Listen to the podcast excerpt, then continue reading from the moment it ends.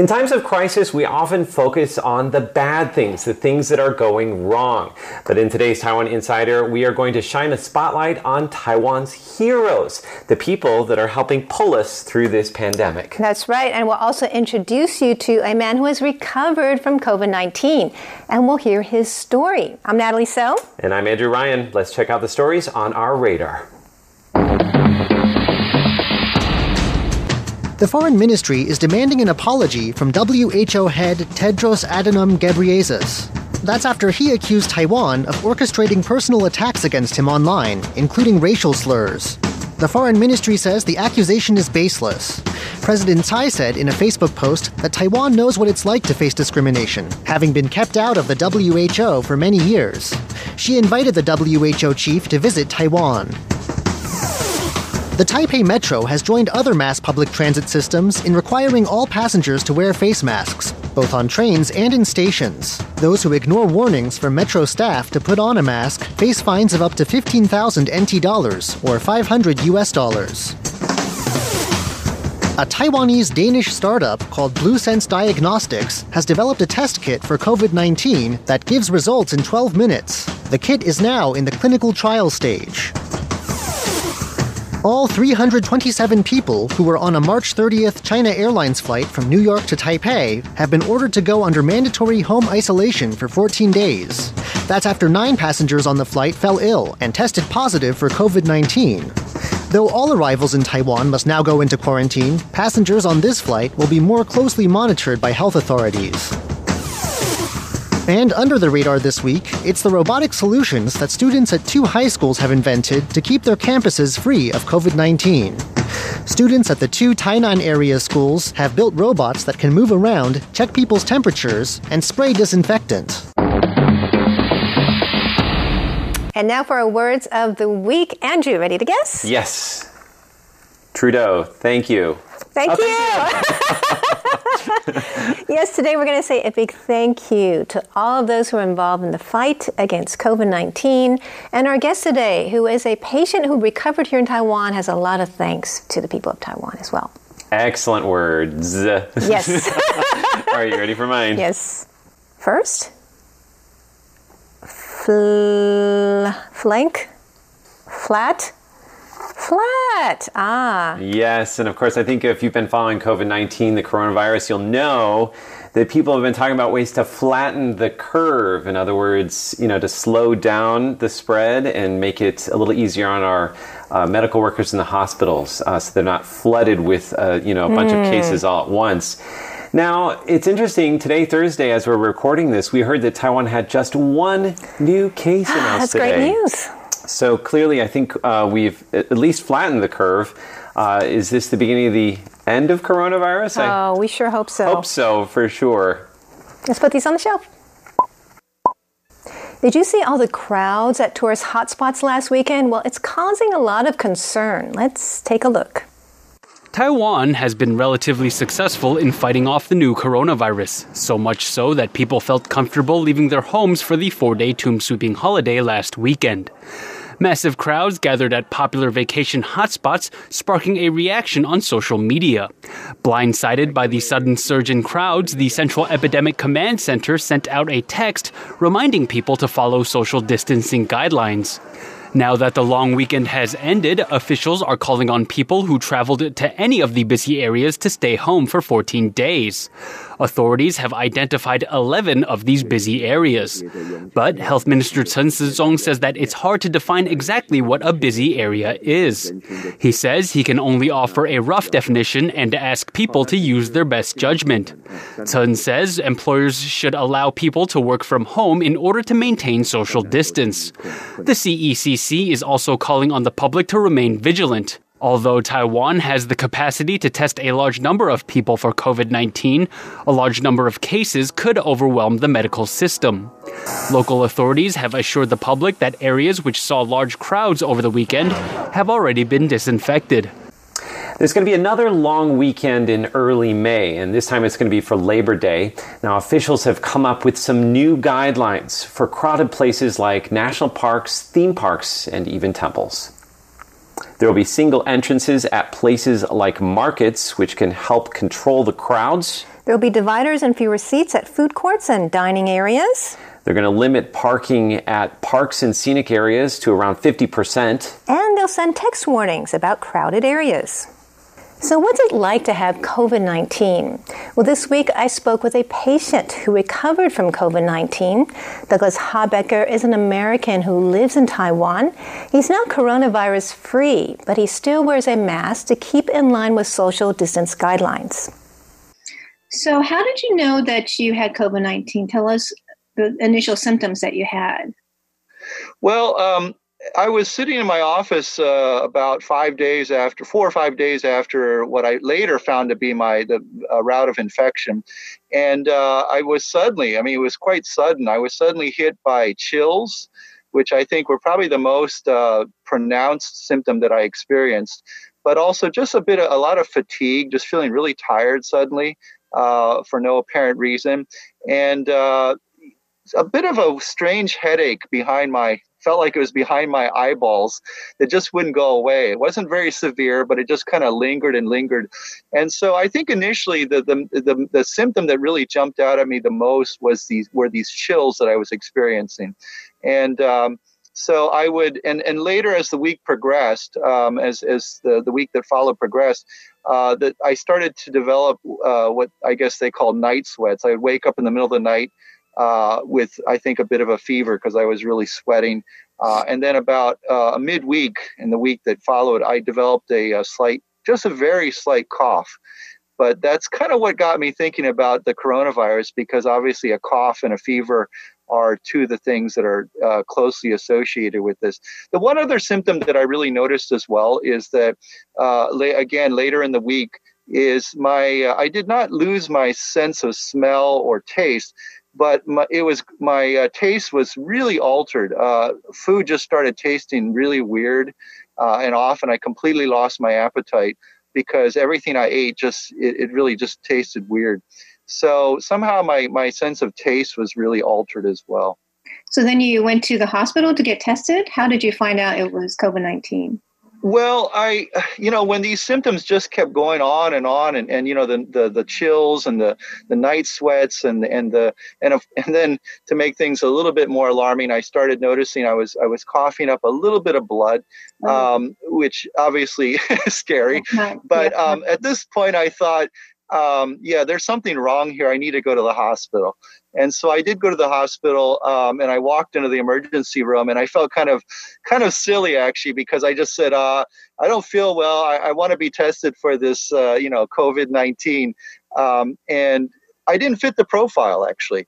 Uh, the doctor said, you know, you haven't been out of the, you've been in the, in the country for almost two months, um, and uh, you know, you you don't seem to have, you don't seem to fit the profile. Um, however, uh, he did see some problems with my lungs. Like there was, I don't know how you, maybe what they might call a shadow or something on my lungs. And uh, he said my blood work was wasn't normal. So he decided to ask me to stay two, three nights for observation and some treatment in a, in a private room so that I wouldn't have a chance of infecting anyone with whatever I had. Um, and, and so, yeah, I was there for two, three days. And it wasn't actually my doctor, the, the, the one that signed in my case, kept quizzing me about, you know, have you, you know, where where might this have come from? And um, that's when I finally it popped into my head that um, I just a side thought that uh, a few days before I had started feeling sick, I had actually hosted some friends from Washington State just for a day, oh. and one of them had complained that uh, on, the, on the evening of that day that they were down here in, in visiting me they complained that they had chills and that they weren't feeling well. So I sent them a message. I hadn't had any contact with them since. And I said, Hey, are you guys okay? And immediately the wife of my friend said, Oh, he got sick uh, with this unknown disease. And then she got sick. And then one of their friends that they were traveling with got sick with the chills and, and, and similar symptoms that I had had. Um, of course, they all seemed to recover fairly quickly too. Within a few days, they were feeling better. But I told my doctor here in Taiwan this, and immediately the alarm bells went off, and uh, they said, "Oh, we got to test you for COVID 19." Douglas was treated in negative pressure isolation. He had one of the fastest recoveries of anyone in Taiwan. He was in the hospital for only 19 days and was released after three consecutive negative tests. Now, local authorities worked to trace all of Douglas's contacts. They even quarantined a number of people, including all of the people that he works with. Fortunately, he didn't infect anyone else. I really want to emphasize something, and that is this was a very stressful time, obviously. I just found out I had coronavirus. Um, I'm in the hospital. And through entire this entire process, I the people that I interacted with, uh, the local officials that had to make these phone calls, uh, I just felt they were so um, understanding. They were very calm. They were very polite. Uh, they didn't put a ton of, you know, they didn't put all this pressure on me. I just, and they were very friendly and, and supportive. And I, I, I really can't say enough about that because I, I think my guess is that there are other countries where that doesn't happen, right? When the people come in and, and you're being treated almost as a, as a criminal, you know, being interrogated. But that never, yeah, that never happened here. Um, I, I just felt like, in fact, even after I came out of the hospital, they had to have I had to sign off on a document. I felt like we were almost old friends by that time because they had it, the interaction had been so positive. Oh, that's good to hear. Well, I think Taiwan has done a terrific job of, of you know um, taking care of people and keeping the virus um, contained as much as possible. I just want to add one thing, and I've said this to so many people. I've said this to my doctors um, and my nurses. I've said this to friends while I was sick and after I was sick. But um, I, I really do think, speaking as someone who is has come, you know, had the coronavirus and come back from it, um, I, I, really do feel that um, I would rather be here in Taiwan. Uh, if I had to catch the coronavirus, I would have rather caught it here in Taiwan than anywhere else. Um, and uh, going through this crisis, I would rather be here in Taiwan than anywhere else, quite literally. And many people agree with me on that. So, uh, again, I think Taiwan is doing a, a marvelous job. Now, fortunately, Douglas and all of his friends have recovered from COVID 19. We'll have the full interview for you on Facebook and YouTube. In today's Taiwan by Number, we're going to be talking about some heroes in this pandemic. Mm. Now, the first hero I want to tell you about is the inventor of the N95 mask. Which, the N95 mask? Yes, that's okay. used by medical personnel and it blocks 95% of very small particles. And it was invented by a Taiwanese American. Oh, wow. 30 years ago. Wow, 30 years yes, ago. Yes, Dr. Okay. Peter Tsai. And just recently, 3M, the company that makes it, said that they're going to increase production this year. How much are they going to increase production to? That's oh my, my question goodness. for you. Oh, it must be a huge number because I know that um, all Everyone doctors and, and, nurses right. wear N95s, right? Mm-hmm. Uh, I'm going to say they're going to increase it to 10 million. Let's take a look. What? Two billion this year. so that's like four times the usual amount. Excuse me. I was way off. Two billion. That's that's a good, lot. right? That's yeah, very good. Yeah. yeah. So that's great that they're going to do that. There's seven billion people on the planet. Right. So, so I think that should be enough. Uh, hopefully. Hopefully, yeah. But um, okay, another very interesting person is Father Giuseppe Didone. He is an honorary. He's an Italian priest, an honorary Taiwan citizen. Oh wow. He's been here since 1965, and he's been caring and setting up centers for the mentally challenged. And just this past week, he started a fundraising campaign for medical personnel in Italy who don't have enough protective gear. Now, how much did Taiwanese donate? To Italy? To, yes, to Italy. Uh, through in U.S. dollars? Um, in Taiwan dollars. In Taiwan dollars. Okay. Wow. Uh, this could be tough. I'm going to say $3 million. Okay, let's take a look at the answer. 120 million. It's almost 4 million US dollars. Hey, so I'm close. 3 million in, in US, US dollars. so I should just be like underguessing everything for your enjoyment at home. okay. So, I mean, he was so overwhelmed that he stopped. He said, after six days, which it only took six days to get that much, mm. he said, stop donating. We have enough. Um, mm. Over 20,000 people donated. And in the picture there, you saw an 83 year old woman. She still works at the market and she gave a week's salary of 800 NT, wow. which is about 27 US dollars. Amazing. So eight is a lucky number. She also gave eight masks. Mm-hmm. So, anyways, really sweet. Yeah. Um, our last group of heroes are the neighborhood chiefs and staff. Mm-hmm. They've been taking care of the over 80,000 some people who've been in home quarantine, monitoring them and giving them care packages. How many neighborhood chiefs do we have? In Taiwan. In Taiwan. Oh my goodness. Okay, wow. Uh, I know that there are like 300 something townships in Taiwan. to find that okay. Take a wild guess. Okay, uh, I'm going to say 2,500. Okay, let's take a look at the answer. wow. That's a lot of neighborhood chiefs, right? 7,851. That was a care package that uh-huh. um, they bring, the contents of a care package. Okay, excellent. So they've been doing a lot of work for us. Actually, we can take a look at what life has been like for them and their staff as they look after those in home quarantine. 喂，你好，我是干事。你今天今天身体状况 OK 吗？A district office clerk in Kaohsiung, southern Taiwan, checks up on a resident who's under quarantine. Sometimes she turns on the video function to make sure they're actually in their home. Every day, this clerk has to check up on over 70 people in quarantine. And her work isn't limited to just making phone calls. Some days, she has to hop on her scooter and deliver food and medical supplies. She does her rounds and delivers the goods carrying half a dozen bags over her shoulders. Ever since the coronavirus outbreak began, this clerk's workload has skyrocketed. She's practically on call 24 hours a day. If anything happens to one of the quarantined people that she's monitoring, she gets called in. Sometimes people call complaining about the quality of food or the insufferable boredom. But as busy as she is, unless you're in quarantine, you'll probably never meet her. She's just one more of Taiwan's unsung heroes in the fight against COVID 19. This week on hashtag Taiwan, Natalie, Andrew, and I continue to try and maintain social distance. But the truth of the matter is, I really don't need this face mask. In fact, I'm in the studio all alone. However, I do want to talk about face masks for today's hashtag. They're crucial in stopping the spread of COVID 19, and as you might imagine, they're in short supply but high demand. Last week, President Tsai Ing wen said that Taiwan would be donating 10 million face masks to its allies, the United States, and countries in Europe. She said that it's important to prove that Taiwan not only can help, but is helping. Social media has been flooded with praise for Taiwan. There's even a tweet from EU President Ursula von der Leyen publicly thanking Taiwan for a donation of 5.6 million masks. Political leaders from some countries like Italy and the Czech Republic have shared videos personally thanking Taiwan for its generous donation.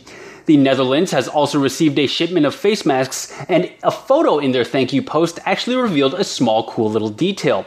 The face masks that the Netherlands received from Taiwan were made in orange, which is their national color. It's a small little detail, and I think that's pretty cool.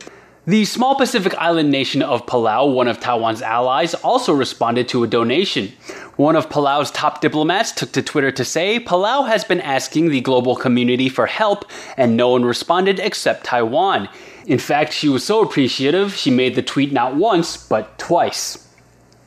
Politicians aren't the only people that have recognized Taiwan's efforts in fending off the coronavirus pandemic. There are also entertainers and business moguls. Who, you ask? Try Barbra Streisand and Bill Gates. Barb tweets that Taiwan, despite being just 100 miles from mainland China with regular flights to and from Wuhan, has successfully staved off the worst of the coronavirus pandemic. I mean, Barbra Streisand, people, this is a huge deal. We're talking about the way we were, we're talking about 150 million million albums sold worldwide.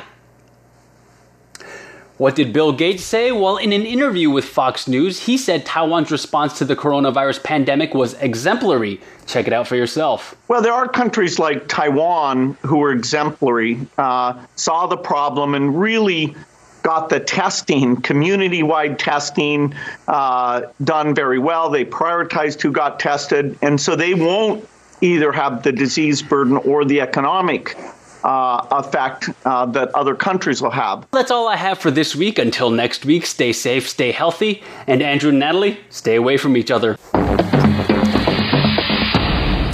Thank you so much for joining us for this inside look at Taiwan this week. Be sure to connect with us on social media. Yes, do leave a comment. We would love to hear from you.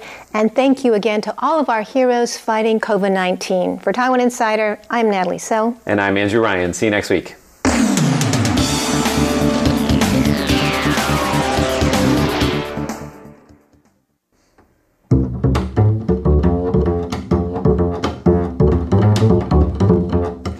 Taiwan Today with Natalie So. Welcome to Taiwan Today. I'm Natalie So. So, what's it like to get COVID 19? Well, recently, an American who lives in Taiwan came out and told his story. He was the 50th case in Taiwan. Douglas Habecker grew up in Taiwan and is the co publisher of Compass Magazine, a city guide for the city of Taichung. He is also the chairman of the American Chamber of Commerce in Taichung. As he only recently got released from the hospital, I asked him how he was feeling. Uh, well, officially, I, I uh, recovered about uh, a little over a week ago, about 10 days ago. Actually, longer than that. Uh, I left the hospital on March 26th, and uh, I've been feeling quite good, actually. In fact, uh, the last week I spent in the hospital, I felt almost normal. Not quite, but almost normal. So, yeah, I'm feeling pretty, pretty good. How did you know that you had COVID 19? Tell us the initial symptoms that you had? Well, um, I was sitting in my office uh, about five days after, four or five days after what I later found to be my the uh, route of infection, and uh, I was suddenly, I mean, it was quite sudden. I was suddenly hit by chills, which I think were probably the most uh, pronounced symptom that I experienced, but also just a bit, of, a lot of fatigue, just feeling really tired suddenly uh, for no apparent reason, and uh, a bit of a strange headache behind my felt like it was behind my eyeballs that just wouldn't go away. It wasn't very severe, but it just kind of lingered and lingered. And so I think initially the, the, the the symptom that really jumped out at me the most was these were these chills that I was experiencing. So I would and and later as the week progressed, um, as as the the week that followed progressed, uh, that I started to develop uh, what I guess they call night sweats. I would wake up in the middle of the night with, I think, a bit of a fever because I was really sweating. And then about uh, a midweek in the week that followed, I developed a, a slight, just a very slight cough. But that's kind of what got me thinking about the coronavirus because obviously a cough and a fever are two of the things that are uh, closely associated with this. The one other symptom that I really noticed as well is that, uh, la- again, later in the week, is my uh, I did not lose my sense of smell or taste, but my, it was my uh, taste was really altered. Uh, food just started tasting really weird, uh, and often I completely lost my appetite because everything I ate just it, it really just tasted weird. So somehow my my sense of taste was really altered as well. So this sounds like something that's different than what most flus um, or other sicknesses that we have. Uh, it is different then, right? It is. Uh, I mean, it was, you know, obviously at the time I started feeling sick, I, I didn't initially think I had, you know, anything to do with the Wuhan, uh, you know, uh, coronavirus uh, because I just felt like, well, I must be coming down with a flu or, or, or something. And I actually felt after a day of rest, I actually felt good again briefly for about two days. I felt fine. I felt normal. Went out and did a, a hard bike ride and, and I thought, well, this must have been some sort of a 24 hour bug that I, I, I conquered. But um, no, it's definitely not like uh, other flus um, because of these rather unusual symptoms. I know a lot of people are talking about this sense of loss of sense of smell and taste, which is a is a kind of now a, a tell for having this uh, for this uh, this kind of this pneumonia. So I think yeah, there there are definitely some differences between this and other flus. So then you went to the hospital to get tested. How did you find out it was COVID 19? Well, I, you know, when these symptoms just kept going on and on, and, and you know, the, the, the chills and the, the night sweats and and the and and then to make things a little bit more alarming, I started noticing I was I was coughing up a little bit of blood, um, which obviously is scary. But um, at this point, I thought, um, yeah, there's something wrong here. I need to go to the hospital. And so I did go to the hospital, um, and I walked into the emergency room, and I felt kind of, kind of silly actually because I just said, uh, I don't feel well. I, I want to be tested for this, uh, you know, COVID nineteen. Um, and they didn't initially do that um, because I think what they do is they have a screening process, or they did at the time, where they give you an X-ray, chest X-ray, and they check other things like blood work, and and they ask a bunch of questions. Where have you been? Have you traveled recently? Have you come back from overseas? And uh, I didn't fit the profile actually. Uh, the doctor said, you know, you haven't been out of the, you've been in the, in the country for almost two months, um, and uh, you know, you you don't seem to have you don't seem to fit the profile. Um, however, uh, he did see some problems with my lungs. Like there was, I don't know how you, maybe what they might call a shadow or something on my lungs. And uh, he said my blood work was wasn't normal, so he decided to ask me to stay two three nights for observation and some treatment in a in a private room so that I wouldn't have a chance of infecting anyone with whatever I had. And and so yeah, I was there for two three days, and it wasn't actually my doctor, the the the one that signed in my case, kept quizzing me about you know have you you know where where might this have come from and that's when i finally it popped into my head that i just a side thought that uh, a few days before i had started feeling sick i had actually hosted some friends from washington state just for a day oh. and one of them had complained that uh, on, the, on the evening of that day that they were down here in, in visiting me they complained that they had chills and that they weren't feeling well. So I sent them a message. I hadn't had any contact with them since. And I said, Hey, are you guys okay? And immediately the wife of my friend said, Oh, he got sick with this unknown disease. And then she got sick. And then one of their friends that they were traveling with got sick with the chills and and and similar symptoms that I had had. Of course, they all seemed to recover fairly quickly too. Within a few days, they were feeling better. But I told my doctor here in Taiwan this, and immediately the alarm bells went off, and uh, they said, "Oh, we got to test you for COVID-19," and that's what they did. And after two tests, I came back with what they call a uh, weak positive result for COVID-19, which was enough to confirm that I had this virus. So the first test wasn't conclusive. No, because I, I, you know, and they said they said it's not. I think if you come back with one weak positive, and they told me the first test actually was a weak positive. I think that they felt that that wasn't quite enough to go on, so they gave me a second test, and it came mm-hmm. back with the same result. And I, I think that's one great thing about Taiwan is that they're not. Once they start testing, they're not shy about testing. They just keep testing to either confirm the positive or the negative result. And that's what they did with me. So, once you were confirmed to have COVID 19, what kind of treatment did you receive? It was interesting before I even had that second test that, that was positive. The uh, Taichung, the, the city government uh, here where I live, uh, immediately responded and and uh, said, you know, we want to move. We ordered the hospital or requested the hospital move you into a negative pressure isolation room, and so they did that immediately. There was no hesitation about that. And I noticed that the uh, the the personnel that were caring for me uh, started coming into the room with the full personal uh, protection equipment, you know, the whole body suit and the mask and everything. And and and that's when, of course, the alarm bells. You know, I thought, uh oh, okay, here we are. Um, and so the treatment was a combination. Uh, initially, of course, they weren't sure what I had, and they they had started me on antibiotics already. And I know that you know, a lot of my friends have said, well, antibiotics don't treat the virus. But I think it was, they're looking, I've heard about this from other people as well. It's kind of a two pronged approach because you do have a pneumonia in your chest that's going on at the same time you have that you're infected with this virus, uh, this, you know, COVID 19. So they were giving me anti flu medication, which I know is quite common, to alleviate the symptoms. It come with a combination of antibiotics. And I, I assume the antibiotics perhaps are to prevent further infection or complication from the pneumonia. And so those were the two, and, and then of course the medication for my cough, which had never, which was never actually very serious, but they were giving me some of that as well. So then, um, how did you feel after the medication? How tell us about the process of this illness. Well, I after a few days actually in the hospital, the chills that, that had really been bothering me and the fever uh, after several days actually disappeared. Um, I did suffer some night fevers when I was in the hospital, and um, they gave me something for that. And uh, but after a few days, that even stopped.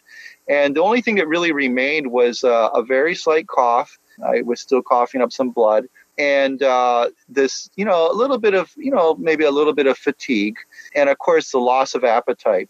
But I think it was about 10 days after I, I was in the hospital that suddenly it was funny. In the course of one afternoon, my appetite just came back suddenly, and I was eating everything I could get my hands on because uh, you know food tasted good again. So that came back eventually too. So by the time uh, the treatment, I think was fairly effective, and of course, I think that COVID nineteen is one of those things. There's no cure for it. You just have to get through it and, and stay, you know, the, the medications there to help alleviate the symptoms. And, and then, of course, you rest and your body, you know, develops antibodies against this virus. But, you know, by the my final week in the hospital, it really had come down to a, a very, very sporadic cough. I mean, I, again, I emphasize very occasional. It wasn't bad. And of course, then there was a little bit of pressure in my lungs uh, because of I think the effects of this this pneumonia. It, although, and I, I, say this to everybody, is that I never had a breathing problem.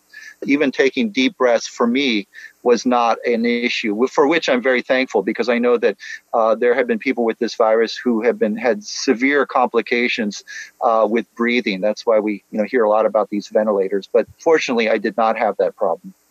So, how many days were you in the hospital? Uh, a total, uh, I think it was 19 days I was in the hospital.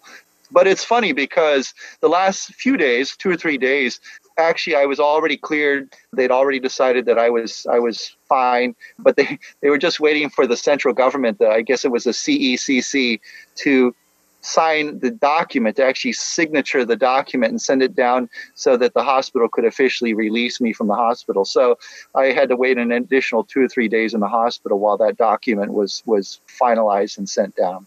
So yeah, about 19 days. So I read in your Taipei Times article that you had got tested three times, um, and it was mm-hmm. negative three times before they let you out, right?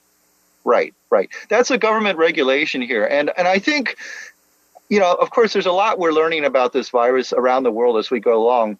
But I, I think, you know, some, I've had people come to me and say, well, I've heard people in, you know, a few cases where people left the hospital and then they were, they seem to get sick again or something. And I, I everything I've read seems to indicate that people, some countries or some cases, people have been released when their symptoms disappeared or they were only tested perhaps once and allowed to go home.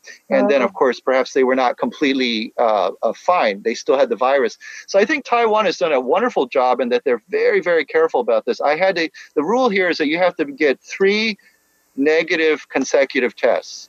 And and so it was funny because they tested me first the first time they I got a negative test I was happy but then I got my second negative test and then I got apprehensive because I thought, oh, what, what if this third test is positive? Then we start all over again. but but of course, fortunately, that didn't happen in my case. But it shows the thoroughness of the government is they want three negative tests in a row, and then of course it has to go still go to discussion uh, on the I think the local and the central level. They have to look at the case and say, well, here's here are the details. Do we do we allow this person to go home? Are they officially coronavirus free? And and so I think it is a very thorough process. And how else did um, officials uh, contact you? I mean, did they uh, ask you about all your contacts over the past month? Uh, how did that work? So as soon as that first test came back that said I was a weak positive at the beginning, uh, before they even had the second test, they already started contact the, the local government uh, health bureau personnel started calling me and, and saying, okay, we need to go over your contact history over the last two weeks, basically, or, or longer. And so they, in the course of a, a series of phone calls over the next two days, um, they reviewed pretty much everything that I could remember. And of course, I was able to recall quite a bit. I had my calendar book and I was able to look at where I'd met, who I'd met, where I'd gone. Um, and of course, they wanted to follow up with these people. So then they also had to know well, how do I, how do we reach these people? Where they live, or do they have a phone number or something that we can reach them? Because they have to follow up. And in some cases, starting with the people I work with, they had to have a mandatory quarantine. Not not everybody was quarantined. I think it really they have some sort of gauge for judging who gets quarantined and who doesn't. I think in some cases people I had had much briefer contact with were followed up with by the government, but then they were simply told you need to monitor your health if there's any any issues, if you see anything, you need to contact us immediately. That is Douglas Habecker. He is Taiwan's 50th COVID 19 patient and he has recovered. He's also the co publisher of Compass Magazine, a city guide for Taichung, and the chairman of the American Chamber of Commerce in Taichung. Next week, I'll continue to speak with him about his experience with the new coronavirus. Thanks for tuning in. I'm Natalie Tso.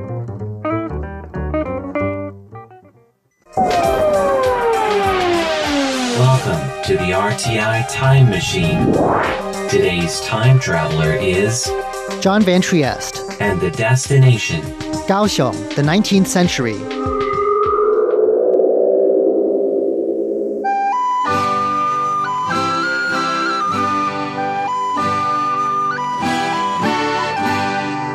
For well over a century, a brick building has watched over the entrance of Kaohsiung Harbor. This is the former British consulate at Takao, Takao being an old name for Kaohsiung. It's a reminder of how this port city in southern Taiwan, full of container ships and maritime traffic today, first became involved in international commerce. Kaohsiung was among the imperial Chinese harbors forced open to foreign trade by Western powers after the Second Opium War. After 1860, the newly opened port became a center of sugar exports, while opium and factory made textiles became the chief imports. Britain, one of the chief forces behind the opening of Kaohsiung, was eager to protect its nationals here and expand trade. And to further these interests, it decided to open up a consulate here. At first, the consulate was based on a boat floating in the harbor, but eventually a more permanent home was found. From 1879, consuls worked in the brick building we see today and lived in a newly built residence up in the hills out back. Last week, Lin Shangying, the deputy head of Kaohsiung's Cultural Affairs Bureau, took us on a tour through the consulate's day to day operations and the trade that went on in the harbor outside. This week, she's back to take us inside the consulate, where a display of life size wax figures brings scenes from 19th century Kaohsiung back to life. In these scenes, we're going to meet some of the people who actually worked in and around this building and get a sense of the consulate's place in Taiwan's history.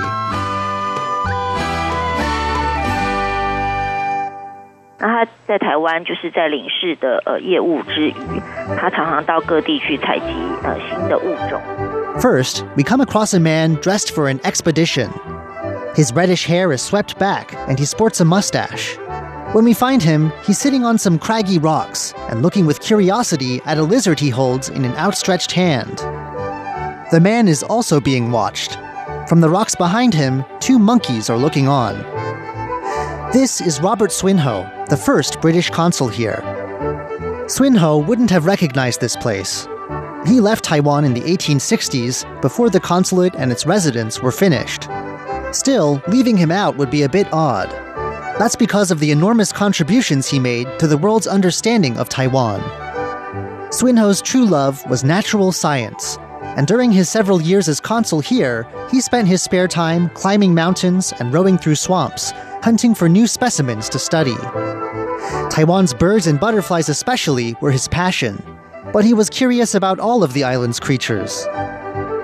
台湾很知名的台湾猕猴也是他的贡献。他呃 Ms. Lin says his objects of study included the monkeys that are watching him in this scene, a Taiwanese species called the Formosan macaque. Not that he had to look too hard for those. The high mountain that rises behind the consulate has the nickname Monkey Mountain for a reason. Swinhoe introduced an entire catalog of Taiwan's endemic species to scientific circles in Britain. in recognition of his work, other naturalists would give his name to many more Taiwanese species. Among the Taiwanese creatures named for Swinhoe are a species of brown frog, a butterfly, and most famously, the beautiful Swinhoe's pheasant.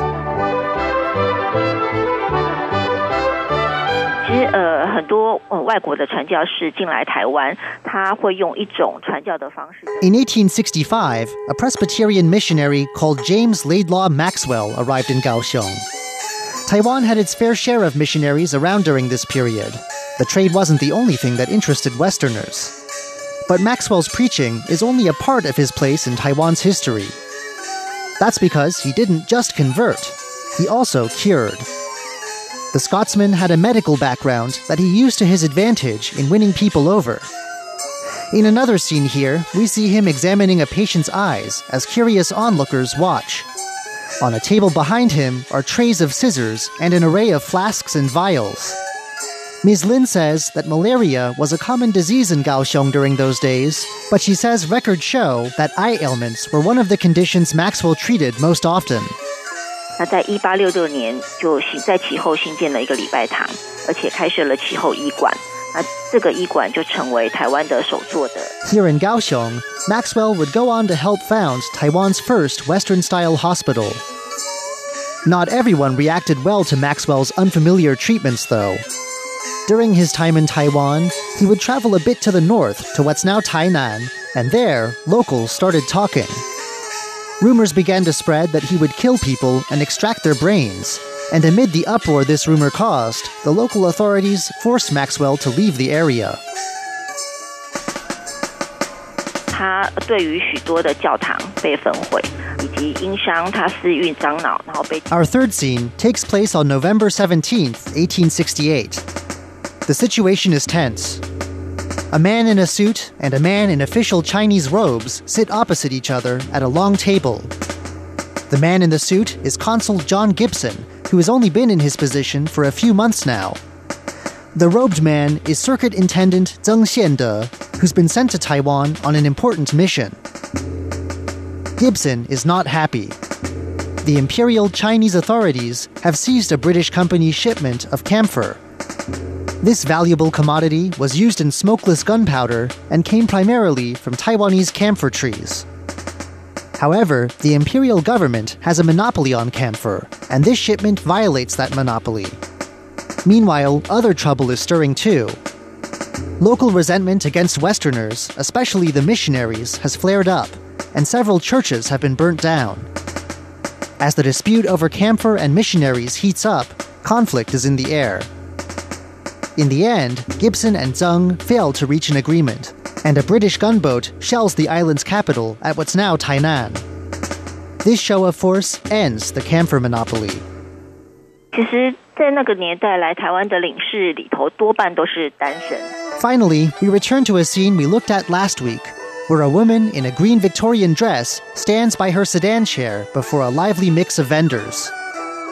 This woman is Mary Dunathorne Warren. she is the wife of Pelham Laird Warren, acting consul from 1879 to 1880. Warren's career with the consular service took him and his family around a number of imperial ports. This makes the Warrens an unusual example of a foreign family here in the 19th century. By their time, the consular residence, with its cool arched veranda, had just been finished up in the hills out back. From up in this residence, they would have had wonderful views of the harbor. Where this scene takes place, down on the street in front of the consulate, Mary Warren could go on outings, taking in the sights of the port. Of course, she was a lady of the Victorian era, and in this scene, she's accompanied by a chaperone, the consulate's Philippine born constable. Mary's story has a tragic ending. During her time in Kaohsiung, she fell ill, and she died early in 1884. She's among the foreigners from this era buried in the Takao Foreigners Cemetery. But in this scene, she's back to life again, illustrating life during Kaohsiung's first heyday as an international port.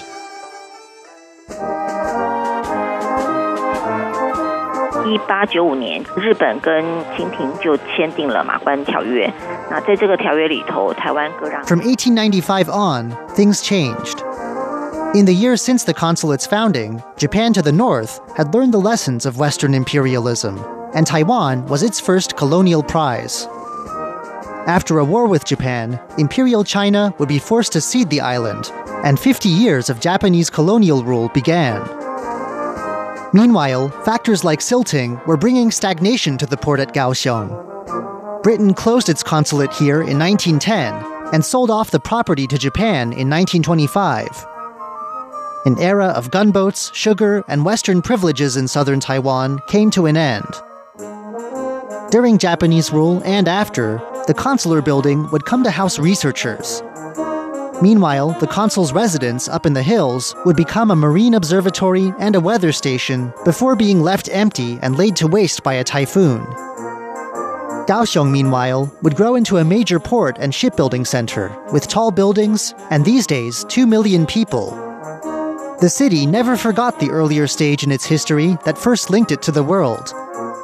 The old consulate and residence have been carefully restored, and today, as historic sites once more, they take visitors on a journey through time.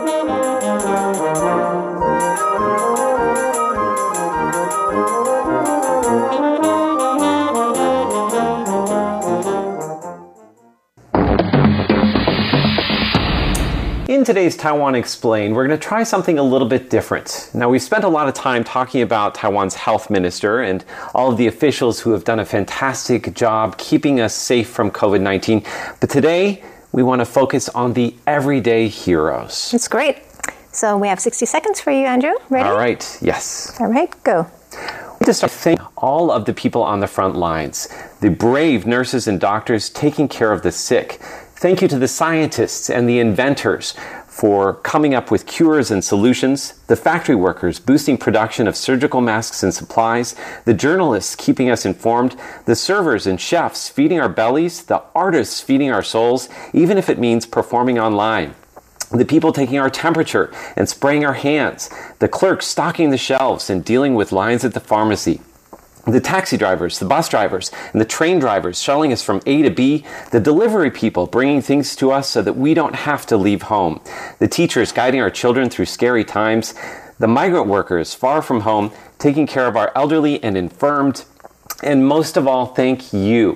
Thank you for washing your hands, for wearing a mask, and for keeping your spirits up even when the coronavirus gets you down.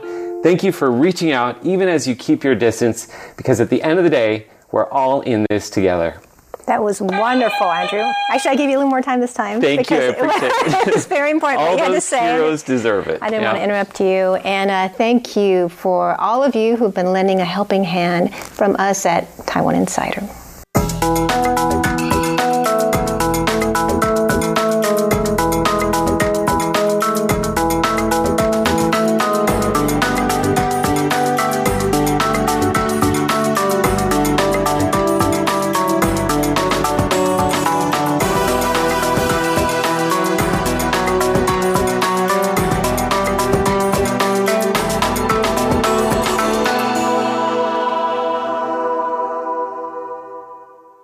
What do you know about Taiwan? I know who the president is. What about their local music and food? Well, hmm, what do you suggest? Tune in to Radio Taiwan International. Here at RTI, we offer the authentic Taiwan experience. You hear the sound of remote attractions, the local food, music, the lives of real Taiwanese as they live it. Visit english.rti.org.tw. Listen to the real Taiwan.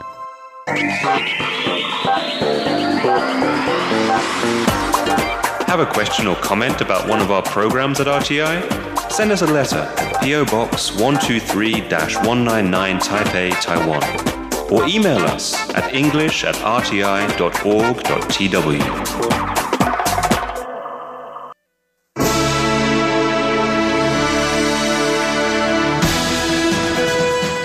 Thank you for listening to Radio Taiwan International, broadcasting from Taipei, Taiwan. Check out our website at english.rti.org.tw. Again, that's english.rti.org.tw for the latest news and features from Taiwan. You can also listen to our programs and watch videos as well. Our 60 minute English language program can also be heard every day at the following times and frequencies. In southern China and South Asia from 1600 to 1700 UTC on 9405 kilohertz. Again, that's in southern China and South Asia from 1600 to 1700 UTC on 9405 kilohertz. And in Southeast Asia from 0300 to 0400 UTC on 15320 kilohertz. Again, that's in Southeast Asia from 0300 to 0400 UTC on 15320 kilohertz. We'd love to hear from you. Please send your comments to PO Box 123 199, Taipei, Taiwan.